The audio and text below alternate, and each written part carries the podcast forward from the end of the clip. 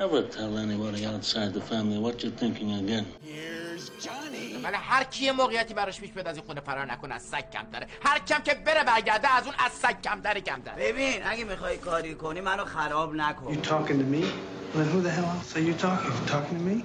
احترامت واجب خانده یا ما حرف از مردونگی نزن که هیچ خوشم نمیاد If you're good at something, never do it for free. تو می‌خوای من اونی باشم که واقعا خودت می‌خوای من باشم اگه اونی باشم که تو می‌خوای وقت دیگه من من نیست. Greatest trick the devil ever pulled was convincing the world he didn't exist. And like that, he's gone. سلام رفقا حالتون چطوره؟ من آریان هستم همراه با مهدی. خوش اومدید به برنامه سینما اووردوز. بله اسممون هم عوض شده. این سورپرایز اول برنامهمون بود. سورپرایز دومم قرار آخر برنامه بیاد که ازش مطلع میشید. امروز فیلمی که می‌خوایم در موردش صحبت کنیم یک فیلم بسیار بسیار شاخص در تاریخ سینما از یک کارگردان بسیار شاخص در تاریخ سینما به نام فیلم ورتیگو یا سرگیجه سال 1958 ساخته شده توسط کارگردان بزرگ تاریخ آقای آلفرد هیچکاک. بله آقای آلفرد تیشکا کسی که من خودم به شخص خیلی بهش ارادت دارم. فردی که میشه گفت معروف به سلطان تعلیق. حالا این تعلیقی که ما میگیم لزوما ژانر ترسناک نیستش. بعضیا به اشتباه میگن که آلفرد تیشکاک لزوما کارگردان فیلم های ترسناکه ولی عنصر تعلیقی که آلفرد تیشکاک بسیار بهش چیرگی داره در فرم های مختلف و در فیلم های با ژانرهای مختلف پیادهشون کرده. حالا می‌تونه توی یک فاز بسیار ترسناکتر و دارکتر مثل روانی باشه یا حتی توی فیلم های رومانتیک و جاسوسی مثل یه فیلمش به نام بدنام یا نوتریوس با بازیگری اینگرید برگمن. آره اتفاقا همین نکته که گفتی من خودم قبلا هم شاید گفته باشم که فیلم ترسناک رو به خاطر ترسناک بودنش یه خورده ریسکیه برام که برم ببینم و یا نه. و به خاطر همین سالها میترسیدم که برم فیلم هیچکاک رو ببینم چون فکر می‌کردم ترسناکه. و تریلراش هم که می‌بینی اون آهنگی که داره اون تمی که داره یه استرسی ایجاد می‌کنه. ولی فیلماش در از زیر مجموعه تریلر یا هیجان انگیز و پرتعلیق دستبندی میشه به جای اینکه ترسناک باشه. فیلم ترسناک هم البته داره ولی خب فیلماش اکثرا داره تریلر هیجان انگیز. نکته جالبی رو گفتی. اما در مورد خود فیلم سرگیجه یک فیلمیه که میشه گفت بسیار یونیکه توی کارنامه هیچکاک. برخلاف بسیار از فیلم های دیگر توی کارنامه هیچکاک لزوما کامل فاز رئالیستی توش نیست. یعنی یه ذره فاز رویایی و تخیلی هم توش دیده میشه. اما قبل از اینکه برسیم به داستان و بطن خود فیلم در مورد خود فیلم چه اطلاعاتی رو داریم؟ بله همونطور که گفتم 1958 ساخته شده. بودجه فیلم 2.5 میلیون دلار بوده.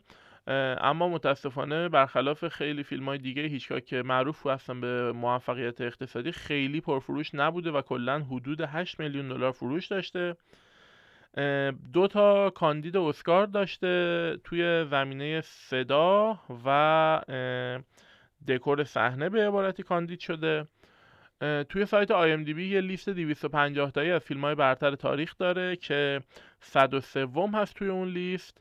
اما خب من خودم اخیرا توسط آریان با همین سایت Sight and Sound آشنا شدم. سایتی که اونقدر تحت تاثیر فضا و سینمای هالیوود نیست. و توی سال 2022 یه نظرسنجی از منتقدان گرفتن و توی اون نظرسنجی فیلم Vertigo سرگیجه دومین فیلم برتر تاریخ شناخته شده. و نکته بعدی اینه که Metacritic به این فیلم 100 از 100 داده. تعداد فیلم هایی که 100 از 100 گرفتن واقعا محدوده. و اینکه خب این هم خودش نماد و نشانه ای از ارزش و اعتبار این فیلم هستش.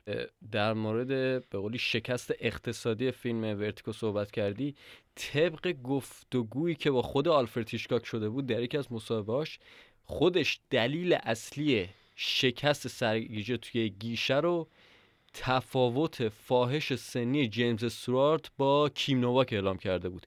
اون موقع که کیم, کیم نوواک تو فیلم بازی کرده بود حدود 25 سالش بود در صورتی که جیمز استوارت 50 سالش بود.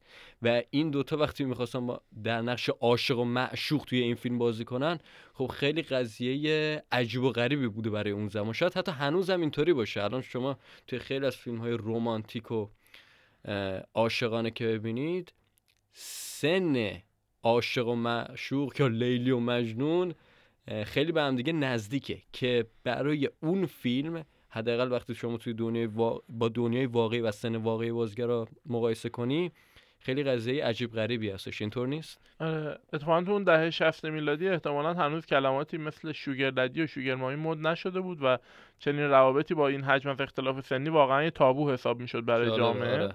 ولی خب الان احتمالا مردم حداقل با این اصطلاح ها می‌تونن باهاش کنار بیان. آلفرد هیچکاک پنج بار کاندید اسکار شده. یه نکته که در مورد هیچکاک هست قبل برنامه داشتم با آریم می‌گفتم. یه سری کارگردان ها هستن که از حسرت های کارنامهشون اینه که اسکار نگرفتن.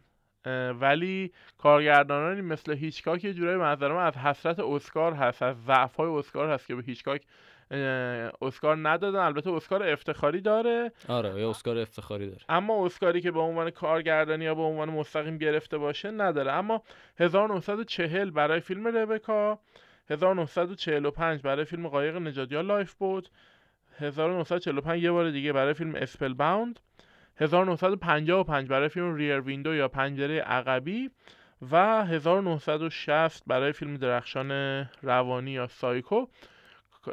کاندید بهترین کارگردان اسکار شده که متاسفانه هیچ کدوم این سالها رو برنده اسکار نشده.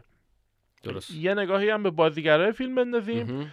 جیمز استوارت بازیگر درخشان اون دوره سینمای آمریکا. همونطور که گفتیم متولد 1908 هستش. یه دونه اسکار داره برای فیلم فیلادلفیا استوری سال 1941 بله. از بازیگران مورد تحسین و مورد علاقه هیچکاک بوده و تو آثار زیادی از ایشون بازی کرده. از جمله روب بود اگه اشتباه نکنم. روب بله. بله. همین فیلم ورتیگو. میشه گفت یه بازیگر بود که در یک دوره زمانی خاص از کارنامه هیچکاک بسیار براش محبوب بود و با اون لحن و بیان خاصی که داره توی بازیگریش انگار خیلی به بعض از فیلم هیچکاک می اومد و واقعا بازیگر توانایی هم هستش. و بازیگر نقش اصلی خانوم این فیلم خانم کیم نوواک هست همونطور که آریان قبل اشاره کرد. آریان انقدر اطلاعات فنی و نقد خوبی رو برای هر قسمت آماده می‌کنه. بعضی موقع اطلاعات معرفی فیلم رو هم در میاره و من تقلب میرسونه. این هم یکی از تقلبایی بود که من رسوند امروز من کریدیت شاید به خودش بدم. از شرایط مؤسسه که تهیه کننده فیلم بودم برای اینکه خانم کیم نوواک رو بپذیرم به عنوان بازیگر نقش اصلی این فیلم مثل اینکه گزینه اول و انتخاب اولشون نبودن. شرطشون این بود که در یک فیلم دیگه هم خانم کیم نوواک باید با آقای جیمز استوارت هم بازی بشه. اگه درست بگم که توی همون سال در فیلم بل بوک بل بوک ان کندل دوباره این زوج رو در کنار هم می‌بینیم جیمز استوارد و خانم کیم نوواک. توش جک لمون هم بازی می‌کنه. بازیگر بسیار بله. از فیلم های بیلی وایلدر من جمله آپارتمان و Some Like It Hot بله. و همونطور که گفتم جیمز استوارت متولد 1908 و کیم نوواک متولد 1933 هستش. 25 سال این دو نفر با هم تفاوت سنیشون هست؟ شرکت یا مؤسسه اصلی پشت فیلم Vertigo هم Paramount Pictures بله بله.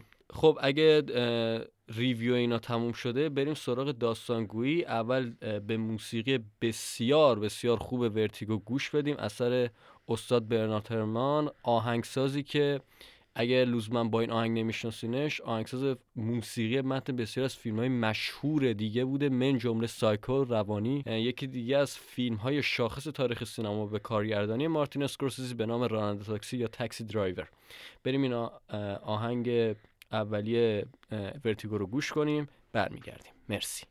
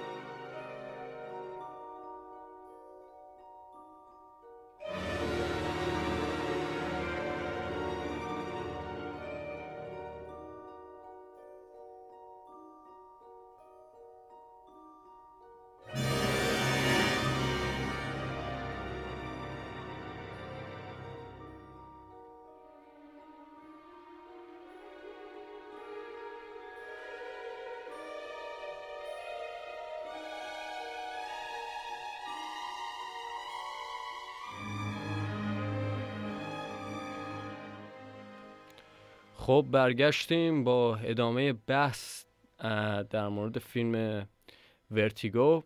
همچنین شایسته است که اضافه کنم داریم برنامه ما رو از ملبورن رادیو 3 triple گوش می‌دید. قبل از اینکه داستان Vertigo رو بگم لازم یه نکته رو گوشزد کنم. اونم اینه که به دلیل اینکه این فیلم یک فیلم کلاسیک محسوب میشه و بارها در موردش نوشته شده و فیلمی که خب خیلی دیدن و دیگه به قول توی سالن سینما نیست. برای همین باید بگم که اسپویلر الرت قرار این فیلم به شدت اسپویل بشه.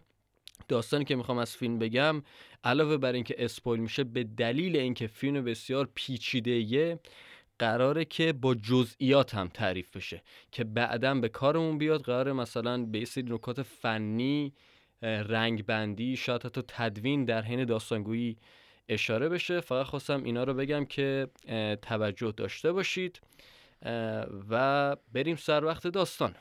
آماده مهدی؟ بله بله بله ببخشید مهدی باید می‌گفتم. راحت بشه بله. ورتیگو. می‌خواستم بگم از اول فیلم شروع کنیم از سکانس اول ولی در واقع می‌خوام از تیتراژ فیلم شروع کنم. تیتراژ فیلم بسیار یونیکه. از این نظر که ما به صورت نماهای متناوب از اینسرت شات صورت یک بانوی رو می‌بینیم. بانویی که احتمالا خانومیه به نام کارلوتا بعدا میگم کارلوتا کیه؟ دوربین میاد لب خانوم نشون میده. کلمه جیمز استوارت رو می‌بینیم. بازیگر نقش اول. به چشم می‌رسه و اونجا کیم نواک رو می‌بینیم. چشم زن این ور اونور نگاه می‌کنه انگار از یک چیزی داره میترسه. نگرانه. و ناگهان تصویر سرخ میشه. و کلمه ورتیگو میاد بالا. یعنی قشنگ اونجا ما اون تنش رو قشنگ احساس می‌کنیم. موسیقی فیلم موسیقی شاهکار فیلم یک موسیقی بسیار هم تراز با فیلم و فرم فیلمه. به این دلیل که هم تا قبل از اینکه کلمه Vertigo بیاد و ما وارد چشم اون زن بشیم یک موسیقی بسیار دلهره آوره دینگ دینگ دینگ دینگ دینگ دینگ دینگ دینگ دینگ دینگ دینگ دینگ اینطوری و وقتی که وارد چشم اون زن میشیم و یک سری مارپیچ هایی رو به صورت انیمیشن می‌بینیم و به قولی credit فیلم نشون داده میشه موسیقی میره به یه حالت فاز وارد یک دنیای رویایی شدن و یک موسیقی رمانتیک میشه. دقیقا مثل داستان و موضوع فیلم. که وقتی داستان رو بگم متوجه میشین که چطور انقدر موسیقی خوب به خود فیلم میاد. موسیقی تموم میشه از چشم زن بیرون میایم می‌زنه کارگردان آلفرد تیچکاک و فید میشه. اینجا موسیقی دوباره برمیگرده به اون حالت تنشزاش یک موسیقی با ویالون بسیار بسیار تند. یک نه یک حالت گوشه از یک پله رو نشون میده و ما یک دستی رو می‌بینیم که سعی می‌کنه از این پله بیاد بالا. انگار دستی که اول که شما داریم می‌بینید حس تعلیق بودن به شما دست میده. انگار یک فردی در حال تعلیق بوده ولی الان داره بلند میشه. و این عنصر اصلی بسیاری از فیلم های هیچکاکه. اینجا به صورت همچین دستی رو اینو نشون میده. سکانس اول یک دوز یا یک متهمی رو نشون میده در یک لباس کاملا سفید که اونم بسیار عجیب و غریبه توی فیلم چون که معمولا شما شخصیت های متهم حالا بعد منفی رو با یه لباسی با رنگ های خیلی تیره تر و جدیتر نشون میدی. و این خودش هم عجیبه که چرا اون دوزه شده لباس سفیده.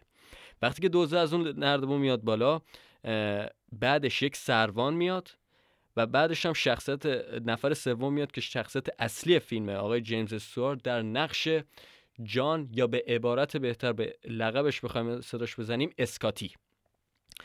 اینا در حال تعقیب و گریزن توی لانگ شات نشونشون میده و در یک جا دوز از یک ساختمون میپره به ساختمون بعدی سروان هم همینطور ولی نوبت به اسکاتی می‌رسه که می‌خواد به روی ساختمون بعدی چون که ساختمون شیب بالا داره ساختمون بعدیش این لیز می‌خوره و نزدیکه که بیفته. دستشو بند می‌کنه به اون قسمت شیروانی. دستی که بعد نگه میداره به شیروانی. بعدش سروانه نگاش می‌کنه متوجه میشه که در خطره. میاد کنارش که بهش کمک کنه که دستشو بگیره و نجاتش بده.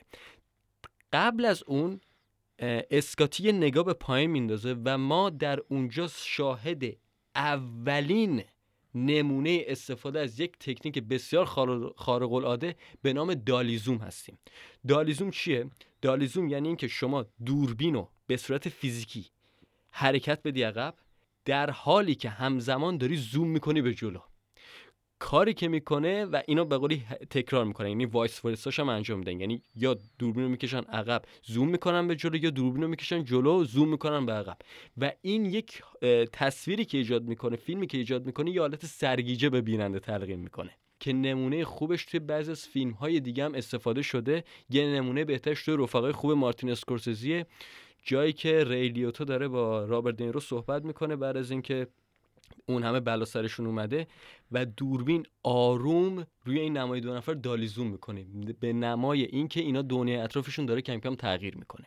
یا توی فیلم جاز یا آروارای استیون اسپیلبرگ هم از همچین تکنیکی استفاده شده ولی خب آلفرد هیچکاک اول نمونهش رو استفاده کرده. در هر صورت این تکنیک استفاده میشه. سروان می‌خواد دست میگه دستتو بده من که بهش کمک کنه اما شانس بد می‌خوره و آقای سروان از ساختمون پرت میشه پایین.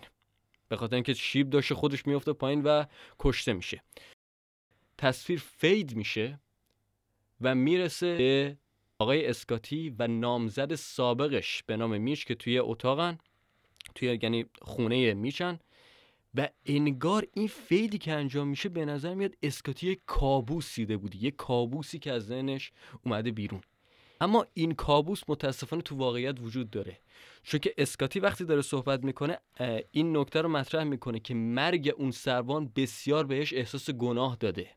احساس می‌کنه تقصیر اون بوده. از طرف دیگه دکترها بهش میگن اسکاتی دچار بیماری اکروفوبیا شده. اکروفوبیا یعنی چی؟ یعنی ترس از ارتفاع. و وقتی که این acrophobia بهش دست میده همزمان سرگیجه بهش دست میده. اسکاتی متوجه میشه که متوجه میشه که یکی از همدانشگاهیان سابقش به نام گوین الستر خواهان صحبت کردن باشه. میجم انگار ارت... به قولی contact details ش رو بهش میده آدرس محل کارش و اینا. و اسکاتی قبل از اینکه بره سراغ اون فرد میگه یه بار دیگه بذار من این اکروفوبیامو امتحان کنم ببینم واقعا همچین مشکلی دارم یا نه.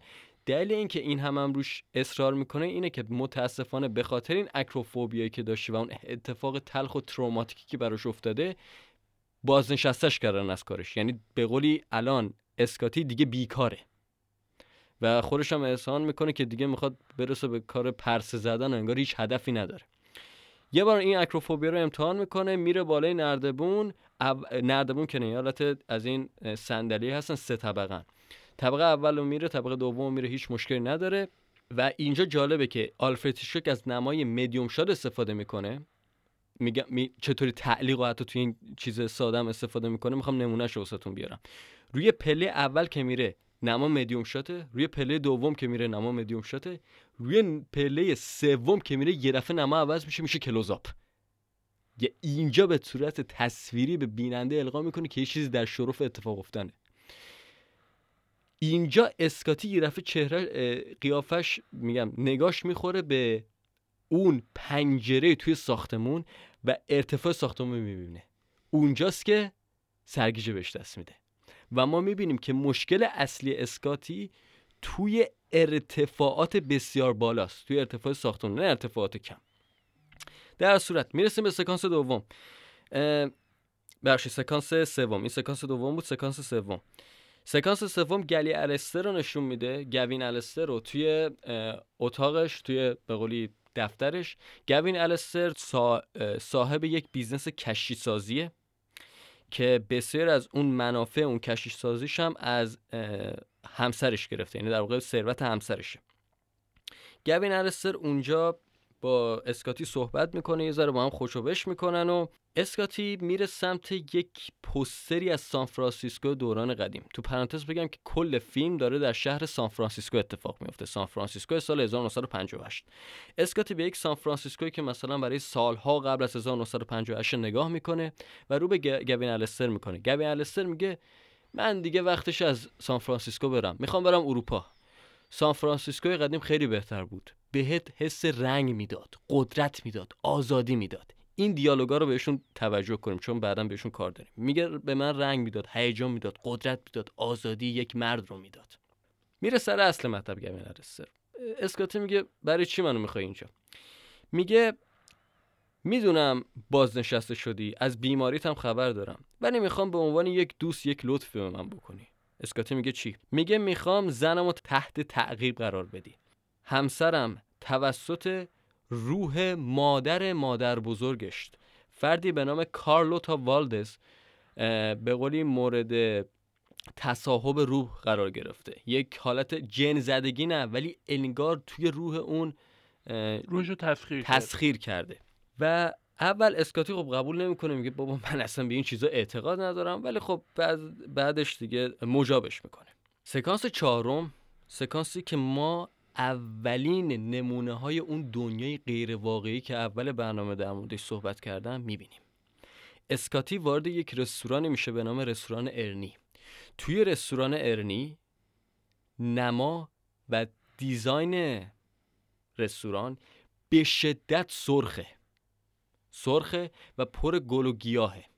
انگار که اسکاتی وارد یک دنیای بسیار فراواقعی شده. یک دنیایی که شاید فراواقعی خیلی زیباست اما در عین حال ما رو یاد جهنم هم ممکنه بندازه. خیلی سرخه. عین اتاق کار خود گوین الستر. توی اتاق گوین الستر هم نصفی از اتاق سرخه. در اون سرخی اسکاتی نشسته پشت میز بار و ما یه نمایی باز می‌بینیم از افراد مختلف. دارن به قولی معاشرت می‌کنن و غذا می‌خورن. ولی اونجا یک فرد نظر ما رو بسیار جلب می‌کنه یک خانوم با موی بلند میگم موی بلند موی بلند و یک حالت موی بلند پونیتیلی که داره و پونیتیلش هم مثل مارپیشه و مهمتر از همه یک لباس سبز پوشیده یک لباس سبز به شدت سبز که توی چشم می‌زنه. یعنی تو اولین نگاه ما متوجه حضور این خانم میشیم. چرا لباس سبز پوشیده؟ بعدم بهتون توضیح میدم چرا. این خانم میره وقتی که غذاشون رو تمام می‌کنن میره پشت اسکاتی متوجه حضور اسکاتی هم نمیشه. یعنی اسکاتی داره دزدکی نگاش می‌کنه. یک کلوزاب از چهره این خانم می‌گیره و چهره اون خانم ناگهان روشن میشه. انگار یک فرشته است. انگار یک موجود فرازمینیه. اسم این خانم مادلینه. با نقشی که توسط بازی خیلی خوب کیم نوواک انجام میشه. مادلین از یک ریشه یونانی میاد به نام مگدلون به معنی برج بلند که بعدا می‌فهمیم چرا واقعا ربط داره به معنی اسمش و چرا من اینو گفتم. در هر صورت اسکاتی شروع می‌کنه به تعقیب مادلین و نکته جالب اینه که اتومبیل مادلین هم رنگش سبزه و رنگ سبز اینجا همراه با اون لباس سبز علاوه بر این که نماد سرزندگیه یک نوع نماد تعمه هم هستش. یک ارجایی هم بدم به یک فیلم دیگه. توی فیلم اولد بوی اگه شما دیده باشید می‌بینید که وقتی که شخصیت اوادسو هی داره دنبال این و اون میگرده یا دنبال یک سرنخی میگرده در خیلی از جاها راهی که داره پی می‌کنه راه سبز داره. انگار یک راهیه که براش از پیش تعیین شده. اینم همین طوریه اون رنگ سبزی که وجود داره به نظرم نمایانگر همچین قضیه تعقیبش می‌کنه اول میره توی گل فروشی از در پشتی میره مادلین. و وقتی که اسکاتی وارد میشه از اون راهروی که میگذره راهرو به شدت سیاهه. ولی وقتی در باز می‌کنی یک دنیای بسیار رنگین و روشنایی می‌بینیم از اون گل فروشی انگار وارد یک بهش شده. مادین از اون گل فروشی یک گلی می‌گیره که گلی می‌گیره که اونم شبیه مارپیشه دقت کنید مارپیش توی تیتراژ مارپیش پشت سر مدلیش. بعدش میره سمت قبرستون. اونجا اسکاتی متوجه میشه که قبری که مادلینه داشته داره بهش سر می‌زنه قبر کارلوتا والز یعنی مادر مادر بزرگشه. بعدش میره توی موزه. اونجا هم تو موزه داره به یک نقاشی نگاه می‌کنه مادلین. اینا همش داره از دید اسکاتی به ما به قولی تلقی میشه. اسکاتی داره اونو می‌بینه. نقاشی والدز اون نقاشی که داره میبینتش یک خانومی یک گردنبند سرخ داره. دقت کنید اون گردنبند سرخه رو بعدا باش کار داریم. و در نهایت هم میره سمت یه هتلی به نام هتل مکتریک. حالا اینجا اتفاق بسیار نادری میافته. چه اتفاقی؟ میره تو هتل مکریتیک و آقای اسکاتی خانم مادلی رو می‌بینه که میره طبقه دوم از پنجره میبیندش که وارد اتاق خودش شده. خب؟ میره توی هتل از هتلدار می‌پرسه که یه سری اطلاعات از این خانم می‌گیره. می‌بینه مثلا کی اومده اینجا اینا اینا. و میگه که الان می‌تونم برم ببینمش یا همچین چیزی؟ مدیر هتل میگه که خانم مادین هنوز نیومده. خانم مادین هم نمیگه. در واقع خانم مادین اونجا خودشو به اسم کارلوتا والتر ثبت نام کرده. اسکاتی میگه نه با من خودم الان دیدم این خانم رفته آخر هتل. چطور شما میگی ندیدینش میرم بالا می‌بینه نیست. والدز نیست واقعا. آیا این توهم خود اسکاتی بوده این خانم این خانم مادلین؟ چطوری میشه که یه دفعه غیب میشه که در موردش بعدا بیشتر صحبت می‌کنیم؟ در صورت تموم میشه این سکانس تعقیب و گریز میچ نامزد سابق اسکاتی میگه که اگه می‌خوای تحقیقات بیشتری رو انجام بدی در مورد این هتل یا جای دیگه که این مادین هی رفت آمد داشته یک فردی بهت معرفی می‌کنم یک کتاب فروشی به نام پاپ لیبل یک کتاب فروشی داره به نام آگروسی. حالا نکته جالب اینه که آگروسی خودش یک معنی که داره یک نوع کشتی حساب میشه. ارجا بدیم به همون کشتی سازی گوین الستر. میره اونجا کتاب فروشی میگه که در واقع این خانم کارلوتا والدز یک خانومی بوده که شوهرش تردش می‌کنه بچه‌هاش هم ازش می‌گیره و در نهایت خانم کارلوتا والدز به خاطر این افسردگی که پیدا می‌کنه دست به خودکشی می‌زنه. و بعدش اسکاتی دوباره میره پیش گوین و گوین یه حرف جالبی بهش می‌زنه. میگه من بهت گفتم که این خانم کارلوتا والدز حالا جد مادلین بوده.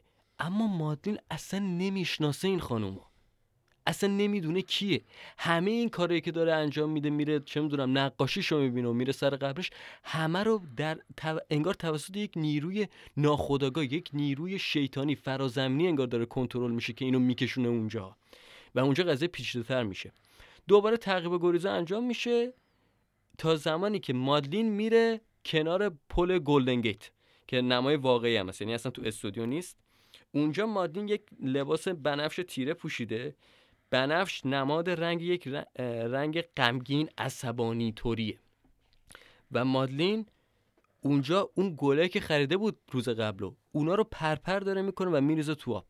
انگار داره اون گله که به قولی برای اون والدز گرفته رو انگار داره برای قبر اون میریزه. و بعد از اون با خودش رو میندازه تو آب. انگار می‌خواد خودش رو بکشه. و اونجاست که اسکاتی میره نجاتش میده. و اونجاست که اولین روی اسکاتی و مادلین یعنی یک رابطه نزدیکتر بینشون شکل می‌گیره. چون که اسکاتی میبرتش توی خونش و نکته جالب اینه که اسکاتی اینجا اول رنگ لباسش سیاه بوده. اما الان رنگ لباس که میپوشه سبز شده. انگار دیگه با اون راهی که داره میره عجین شده. لباس مادلین اینجا لباسش عوض می‌کنه. قرمز یه لباس قرمز خارخای لنگ خیلی اعصاب خورد کن تو عدی بعد از اون دوباره رابطه مادلین و اسکاتی بهتر میشه. در یکی از این رابطه در یکی از این سکانس هایی که به قولی وارد رابطه شدن میرن جنگل. اونجا یک درخت سکویه رو می‌بینه. اسکاتی و به مادین توضیح میده که سکویه یک درختی که همیشه سرسبز میبونه و هیچ وقت هم خیلی هم عمر طولانی داره. مادین میگه چه حیف. ولی من زود میمیرم. یک جمله بسیار دارکی. میره حتی به اون دایره هستن که سن درخت رو مشخص می‌کنن. نشون میده که چقدر این درخت عمر داشته. ولی من زود قراره بمیرم. بسیار مادین آبسس شده. خیلی همش به فکر مرگه. انگار هم یک چیزی می‌خواد اونو بکشه. در یک سکانس دیگه در دریا یعنی کنار دریا اونجا اولین بوسه خودشون رو می‌زنن و اونجا مادلین میگه یک کسی درون من هست که میگه من دیوانه نیستم و نباید بمیرم. اما یک روی دیگه میگه که باید بمیرم. انگار یک دورویی یک شخصیت دوگانه درون مادلین به قولی موج می‌زنه. در همین حین میج از رابطه مادلین و اسکاتی خبردار میشه و سعی می‌کنه که یک شاید حسودیش میشه. سعی می‌کنه خودشو بر طبق تحقیقاتی که فهمیده که مثلا کارلوتا والدز و اینا صورت خودش رو جای نقاشی کارلوتا والتز قرار میده و سعی می‌کنه که دل اسکاتی رو ببره. ولی می‌فهمیم که اسکاتی اصلا از این قضیه خوشش نمیاد و اینجاست که ما می‌فهمیم که نه تنها اسکاتی در مورد رابطش خیلی با مادلین جدیه بلکه شاید اسکاتی واقعا عاشق خود کارلوتا والتز شده. کسی که مرده نه خود مادلین. مادلین دوباره اسکاتی رو می‌بینه و از کابوسش میگه. کابوسی که در اون خودش در یک اتاق می‌بینه و بعد رو به یک قبری می‌کنه قبری که خالیه و انگار منتظر خود مادلینه. و همچنین از یک کلیسایی صحبت می‌کنه از یک برج بر فراز کلیسا. اسکاتی میگه ببین اینا کابوس نیست اینا تو دنیای واقعی نشون وجود داره. من بهت نشون میدم. و اسکاتی مادلین رو می‌بره که تو کلیسا. اول خیلی مثبت میگه نگاه کن این اسبی که این کلیسایی که در در موردش صحبت می‌کنه اینا تو واقعیت وجود داره. نترس اینا اینا هیچ کدوم نشونگر دیوانگی تو نیست. اینا وجود داره نگران نباش. اما همچنان مادلین دلشوره داره. میگه قرار نبود اینطوری بشه. قرار نبود من عاشق تو بشم. ولم کن. دیگه دیر شده. من باید برم. اسکاتی میگه کجا باید بری؟ و مادلین به زور خودش رو می‌کشه کنار. اسکاتی می‌فهمه داره میره به سمت همون برجی که فراز اون کلیساست. یادتون باشه اسم مادین معنیش میشه برج بلند. مادین میره اونجا اسکاتی دنبالشه می‌خواد بگیرتش. می‌دونه که می‌خواد خودشو بکشه. هی ولی مادین ازش سریعتره. چرا؟ چون که اسکاتی که می‌خواد بره بالا این برج دوباره سرگیجش برمیگرده. اونو هی متوقف می‌کنه و اونجاست که اسکاتی دیر می‌رسه و مادلین خودشو پرت می‌کنه پایین و میمیره. سر جسدش دو تا راهبه و یک کشیش میان و از اون ور اسکاتی که به نظر میاد دچار دوازن تروما شده خیلی تحت تاثیر قرار گرفته صحنه جرم رو ترک می‌کنه. اما بعد دوباره برمیگرده و اونجاست که مورد قضاوت قرار می‌گیره به قول قاضی و اینا میان. با یک لحن سرزنشگونی میگن که تو چرا این کارو نکردی؟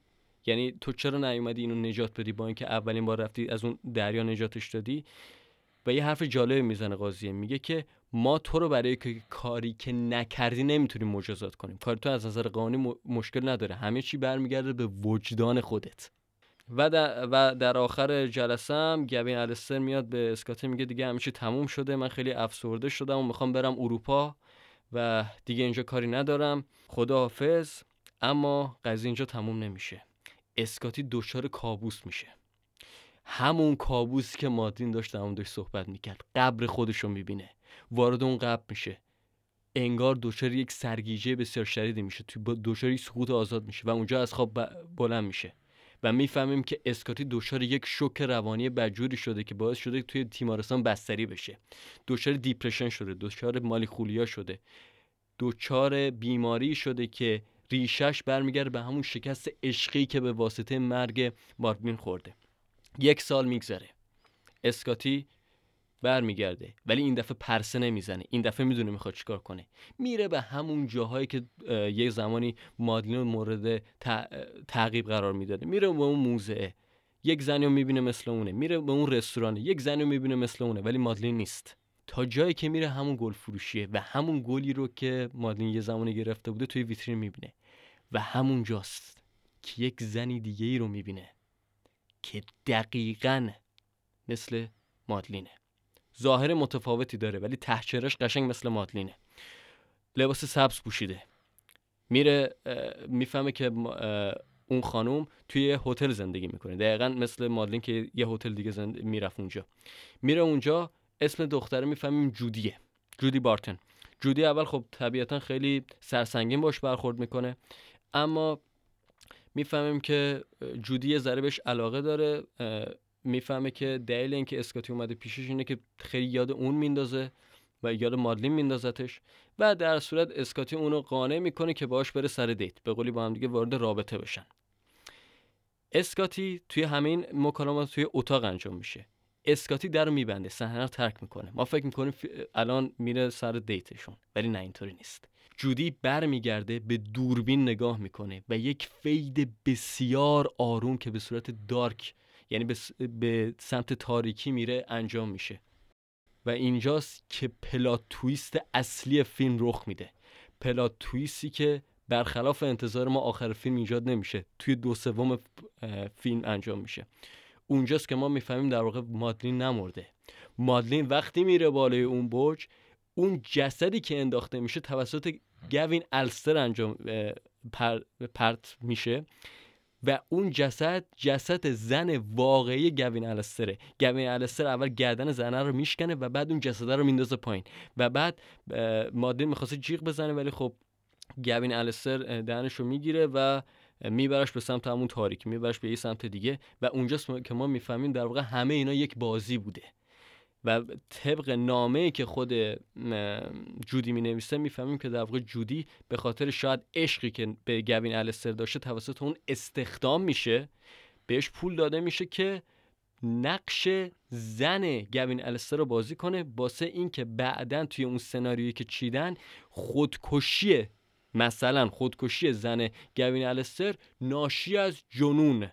تشخیص داده بشه. یعنی دقیقا همون نتیجه که توی دادگاه گرفته میشه که میگن که آقای اسکاتی تبره است و خانم مدلین به خاطر بیماری روانی که داشته خودکشی کرده. ولی خب می‌فهمیم که داستان اینطوری نیستش.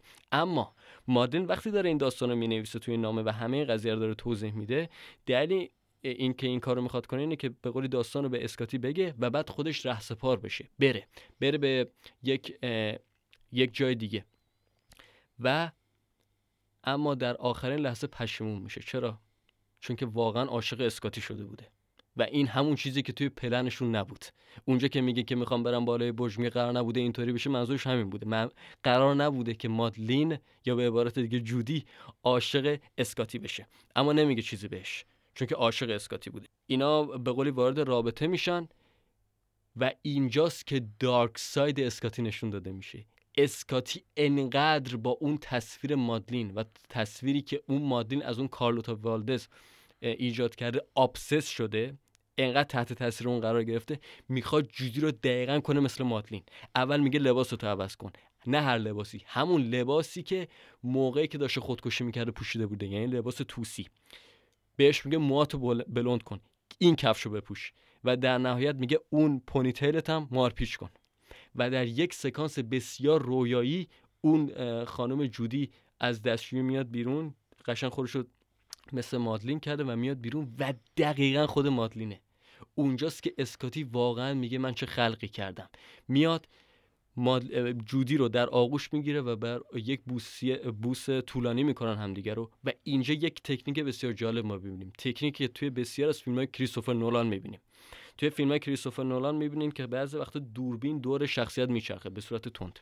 اینجا اشکا که از همون تکنیک استفاده می‌کنه ولی به صورت بسیار هنری تر توی نیم دوره اول نیم semicircle اول توی close-up ن و وقتی که از اون نیمه دایره میگذره میشه medium shot و اونجاست که پس زمینه این بغل این دوتا میشه همون پس زمینه office گوین الستر و برج توی کلیسا. انگار اسکاتی حالا اینکه این بوسه رو کرده همیش یادش اومده. انگار satisfy شده الان. سکانس بعدی خانم جودی رو نشون میده که داره آماده میشه که برم برای شام بیرون و اونجاست که اشتباهش انجام میده. چه اشتباهی؟ به اسکاتی میگه بیا این گردنبند منو بهم کمک کن ببندیمش. و اسکاتی می‌بینه ایداد بیداد. این که همون گردنبند است که گردن کارلوتا والدز بوده توی نقاشی اونجاست که می‌فهمه. به. بازی خورد رکب خوردم. میبرتش توی کلیسا. اول میگه طبیعتا رستورانه ولی خبش کلک می‌زنه میبرتش پیش همون کلیساه و اونجا شروع می‌کنه به بازخواست کردن ازش. اینجا لباس جودی سیاهه. میگه تو چرا این کار با من کردی؟ چرا چرا منو این کارو کردی با من؟ میگه به خاطر بیماریت. چون که اون اکروفوبیایی که داشتی گوین می‌دونست که به خاطر بیماریت نمی‌تونی منو نجات بدی مثلا و اون می‌تونه اون نقشه شومش رو به راحتی پیاده کنه.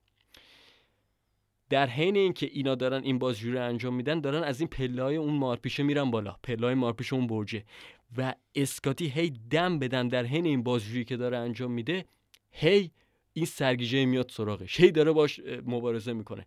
تا جایی که می‌رسن آخرش و می‌بینه ای سرگیجهش درست شده. و اونجاست که اعتماد به نفسش به پیکش می‌رسه و میگه بریم سر صحنه جرم یعنی قشنگ بالای برج. همون جایی که اون زن گوین لنستر پرت میشه پایین. میرن اونجا اونجا دوباره سری بازجویی ادامه پیدا می‌کنه و اینجاست که دیالوگ نها... دیالوگ کلیدی ماجرا رخ میده. جودی یا مادلین بهش میگه که من تو رو دوست داشتم. واسه همین بهت اجازه دارم که هر کاری می‌خوای با هم بکنی. واسه همین بهت اجازه دارم که منو بکنی شبیه اون مادلینه. چون که دوستت داشتم. می‌تونستم برم ولی نرفتم. تو رو دوست داشتم. برای اسکاته میگه چرا منو بازی دادی دیگه دیر شده. ولی همدیگه رو میبوسن. یعنی اون موقعی که این مادلینه می‌خواست بره بالا گفته بود دیر شده ولی اینجا اسکاته میگه دیگه دیر شده. همون جایی که دارن همدیگه رو میبوسن جودی بهش میگه تو رو خدا منو سیف نگه دار. از من مواظبت کن من تو رو دوستت دارم. اسکاتی نمی‌دونه چی بگه. یه دفعه مادین وقتی که داره خو... میبوستش یک نیروی تاریکی یک چیز تاریک میمونه که داره میاد بیرون. وحشت می‌کنه. میگه نه نه. اسکاتی برمیگرد ببینه چیه. دیگه دیر شده. پای جودی به اون بخش شیروونی برجگیر می‌کنه و میفته و اینجا اسکاتی می‌بینه که یک راهبه بوده. راهبه میگه خدا منو ببخشد که باعث همچین اتفاقی شدم. ولی اس بعد اسکاتی برمیگرد می‌بینه دیر شده. میره سر برج و درست مثل اول فیلم در حالت همون تعلیق باقی میمونه. اما آیا سرگیجه اسکاتی درست شده؟ آیا شخصیت جودی از قصد خودش رو انداخته پایین. خودکشی بوده یا یک چیز دیگه. همه اینا تو این سکانس کلیدی پایینی نقش میبنده و آلفرد هیچکاک ما رو در همین سرگیجه نگه میداره. و فیلم تموم میشه. تو پرانتز بگم فیلم سرگیجه یک پایان آلترناتیو هم داره که سال 1993 نوارش کش شد و اونم برای وقتیه که وقتی که این سکانس تموم میشه میجو میجو نشون میده که توی خونش در حال شنیدن رادیویی که داره میگه که گوین السر در حال در تعقیب و گریز پلیس به جرم قتل زنش و اسکاتی میاد میج بهش نوشیدنی میده و اون دوتا پنجره رو می‌بینن و فیلم تموم میشه تریلر فیلم رو گوش می‌کنیم خدمت شما برمیگردم خیلی ممنون. I'm afraid some harm may come to her. I'm supposed to be retired. I don't want to get mixed up in this darn thing. I have acrophobia, which gives me vertigo, and I get dizzy. Do you believe that someone out of the past, someone dead, can enter and take possession of a living being? Carlotta Valdez was what? Your wife's grandmother? Great grandmother. خب ممنون از آریان به خاطر اینکه داستان رو با جزئیات کامل و توضیحاتش گفتی واقعا هم داستان پیچیده ای داره بریم اگه موافق باشی سمت قسمت نقد فیلم سرگیجه, سرگیجه. یکی از مسائل جالبی که در مورد این فیلم می‌شد گفتین که بعضی از فیلم ها توی یه دیالوگ یا توی یه سکانس خلاصه میشن. فیلم سرگیجه یکی از نمادها و خلاصه هاش توی همون بحث مارپیچ هست. مارپیچ رو ما همه جا توی پستر فیلم توی شروع فیلم توی مدل موهای مدلین و خیلی جاهای دیگه می‌بینیم. و این ورتیگو و این به قولی مارپیچی که توش غرق هستن همه بازیگرا همونطور که میگی در نهایت هم ما توی اون مارپیچ باقی میمونیم. و این یکی از مسائل به شدت مهم فیلم هستش. از نظر موسیقی و دکور و طراحی صحنه هم که به نظر من بی‌نظیر بود. همونطوری هم که می‌دونیم کاندید اسکار هم شده بود و با وجود اینکه سالها از این فیلم میگذره فیلم سال 1958 حدود 70 سال از این فیلم میگذره اما زاویه های دوربین و اتفاقاتی که توی فیلم میفته و موسیقی و همه چیز همچنان زنده و همچنان به شدت میشه باهاشون ارتباط برقرار کرد. نظر تو چیه؟ من به شدت با نظرت موافقم در مورد اون قضیه مارپیچه ولی حتی اگه بخوام دقیق تر بگم اینا مارپیچ های آبسشنه که در موردش صحبت کردیم آبسشن یعنی اون وسواس فکری که به نظرم گریبانگیر شخصیت اصلی جیمز استوارته از این نظر که جیمز استوارت به نظرم وقتی که شاهد مرگ اون سروانه میشه دچار یک ترومای شدیدی میشه و سعی می‌کنه این تروما رو با انجام دادن تعقیب اون مادلین انجام بده. به قولی مادلین اونو از اون ترومایی که داره دور می‌کنه. از یه ور دیگه به نظرم هر دوتای این شخصیت یعنی هم مادلین هم جیمز استوار در میگم جیمز استوارت اسکاتی درگیر گذشته و آیندن اسکاتی از این نظر که گفتم به خاطر اون مرگ سربانه که در گذشته گیر کرده مادلین هم از یک گذشته بسیار دورتر که به خاطر به قولی اون جدش یعنی کارلوتا والدز رخ داده و تمایل به مرگ پذیری داره. و این دوتا وقتی که کنار هم دیگه میان این تنشی که بین اینا ایجاد میشه این عشقی که بین اینا ایجاد میشه باعث میشه که اسکاتی بشه عاشق گذشته جودی یا عاشق گذشته اون مادلین ولی مادلین بشه عاشق خود اسکاتی. ولی اسکاتی دیگه نمی‌خواد اونی باشه که مادلین عاشقش بوده. می‌دونی؟ یعنی یک نوع حالت این پیچشی که هیچکاک به استاری توی این رابطه ایجاد می‌کنه واقعا زبان زده فیلم نام نویسیه تو پرانتز بگم که این فیلم نامه هم اقتباسیه از دو نویسنده فرانسوی به نام های بویلیو پیر بویلیو و توماس نارکجک دو نویسنده فرانسوی از یک رومانی به نام امانگ دد جدا از این قضیه obsession مارپیچ که گفته بودی قضیه به نظرم مرد سالاری هم توش خیلی حکم می‌کنه من تو اون سکانسی که به شما گفتم مهمه که توی office گوین الستر می و گوین الستر میگه یاد اون زمانه قدیم بخیر رنگ بود قدرت بود آزادی یک مرد بود گوین الستر زنشو می‌کشه و مثلا می‌تونه پولشو بکشه بالا درسته؟ و از یک جهت دیگه از مادلین هم سوء استفاده می‌کنه. از اون عشق مادلین یا به قول جودی که نسبت به اون داره سوء استفاده می‌کنه. و اسکاتی که اول به نظر میاد که خیلی آدم خوبیه اونم وقتی که مادلین میمیره مادلین تو زنش میمیره می‌بینیم که چقدر اونم دارک ساید داره چقدر داره از جودی سوء استفاده می‌کنه.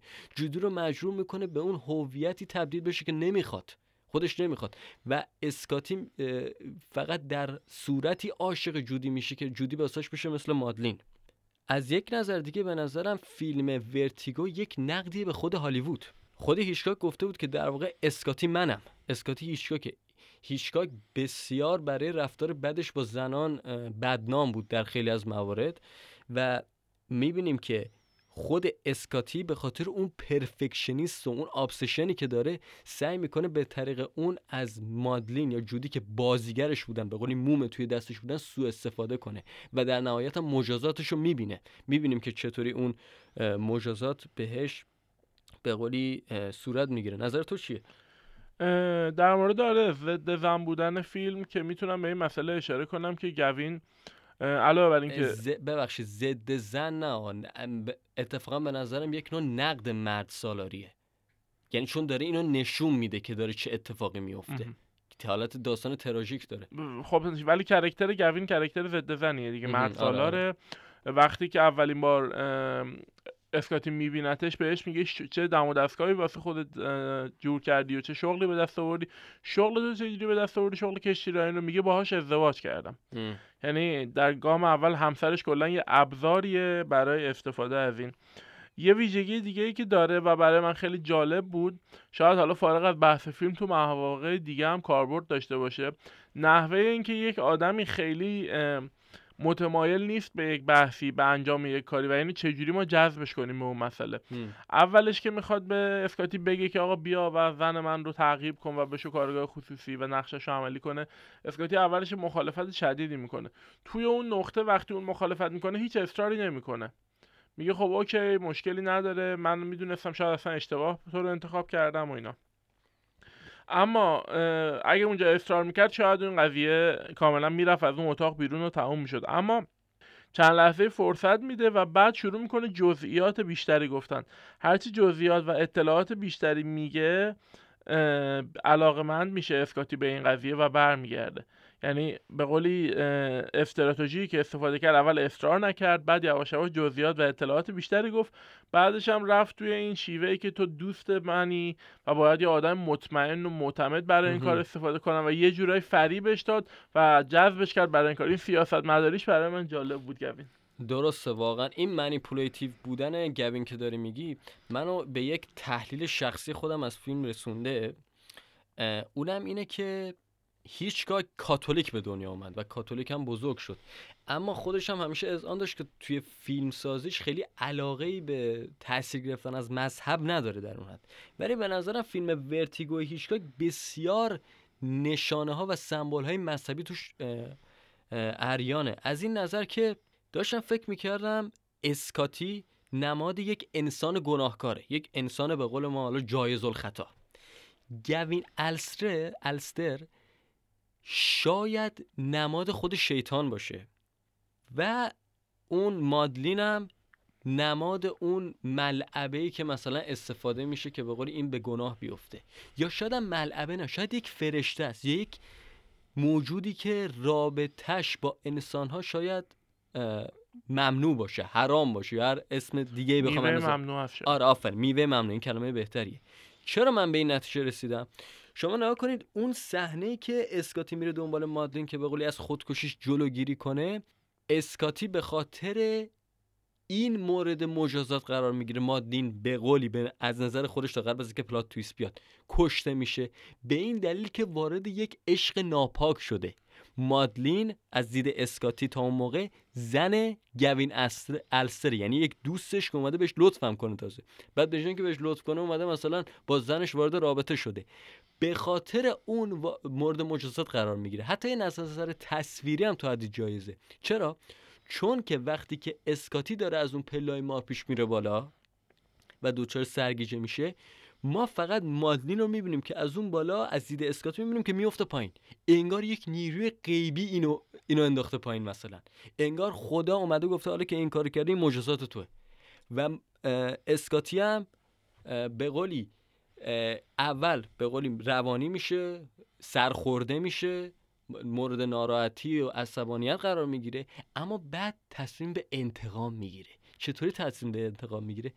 کاری می‌کنه که با خدا وارد رقابت بشه. شروع می‌کنه خودش خلق کردن مادلین. کاری می‌کنه که جودی بشه مثل مادلین. ولی دوباره مورد مجازات قرار می‌گیره. دوباره جودی میمیره. یه مطلب دیگه هم که بگم در مورد پایان فیلم که می‌گفتم آیا واقعا مادلین خودشو کشته یا نه؟ این یک تحلیل ربط داره تحلیل خود بازیگره. خود بازیگر کیم نوواک از صحنه آخر فیلم. میگه به نظر من مادلین اونجا لزوما از اون تاریکیه از اون ترومای اون نقشه نترسیده بود که میره عقب بعد پاش گیر می‌کنه میفته میگه به نظرش وقتی می‌بینه که اسکاتی انقدر دوستش داره و می‌خواد مثل مادلین دوستش داشته باشه میشه مثل خود مادلین میگه خیلی خوب منو مثل مادلین دوست داری؟ پس بسار مثل مادلین بمیرم. در نوشت مادلین داشت پس یعنی میگه ولم کن از اون راهبه به عنوان یک عامل سر چی بهش میگن؟ اینکه سردرگم بشه سرش پرد بشه استفاده می‌کنه که بعد بشه مثل مادلین بمیره. و این مارپیش که داره میگی اینجا به شدت بسیار شاهکاری دوباره برمیگرده سر خودش. بیشتر جالب. بله. نظر دیگه ای داری؟ به نظر موافقی با حرفم نه؟ آره واقعا اینم جالب بود. این قسمت واقعا جالب بود و خب در نهایت ما توی سرگیجه ایم دیگه. دور می‌زنیم و میچرخیم.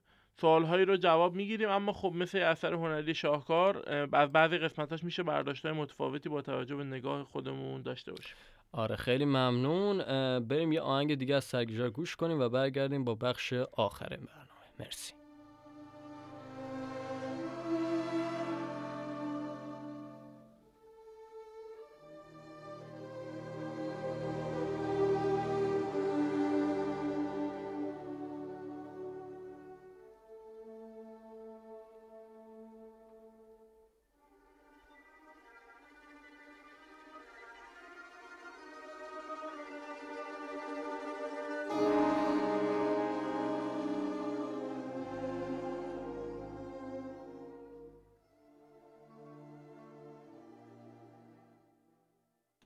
آریان همونطور که می‌دونی بعضی از طرفدارای سینما معتقدن که فیلم Vertigo بهترین فیلم تاریخ سینما بوده. اما می‌دونم که ما جفتمون با این مسئله ممکنه موافق نباشیم. یا اینکه شاید فیلم های دیگه ای داشته باشه آقای هیچکاک که در سطح Vertigo جالب باشه. می‌خوام ازت که اگه امکان داشته باشه تا فیلم مورد علاقت به غیر از Vertigo رو از آلفرد نام ببر اه، تو پرانتز بگم که این سورپرایز دوم برنامهمون بود. این برنامه ای که به قولی سوال می‌پرسیم نفر بعد دوتامون هم جواب میدیم به اون سواله. اولا بگم که من با این عبارت بهترین تاریخ سینما به شدت مشکل دارم چون مگه من و شما همه فیلم تاریخ سینما رو دیدیم. بهتره بگیم که بهترین فیلمی که مثلا تو عمرمون دیدیم یا تا جایی که یادمونه. سوال شما این بود که به نظرت سه تا فیلم خوب کارنامه هیچکاک به غیر از Vertigo.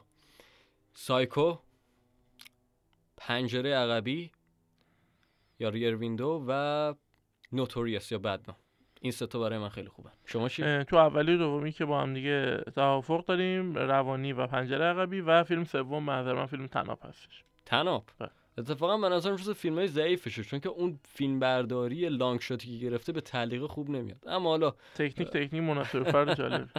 حالا بحثشو می‌ذاریم برای بعدن. نمره؟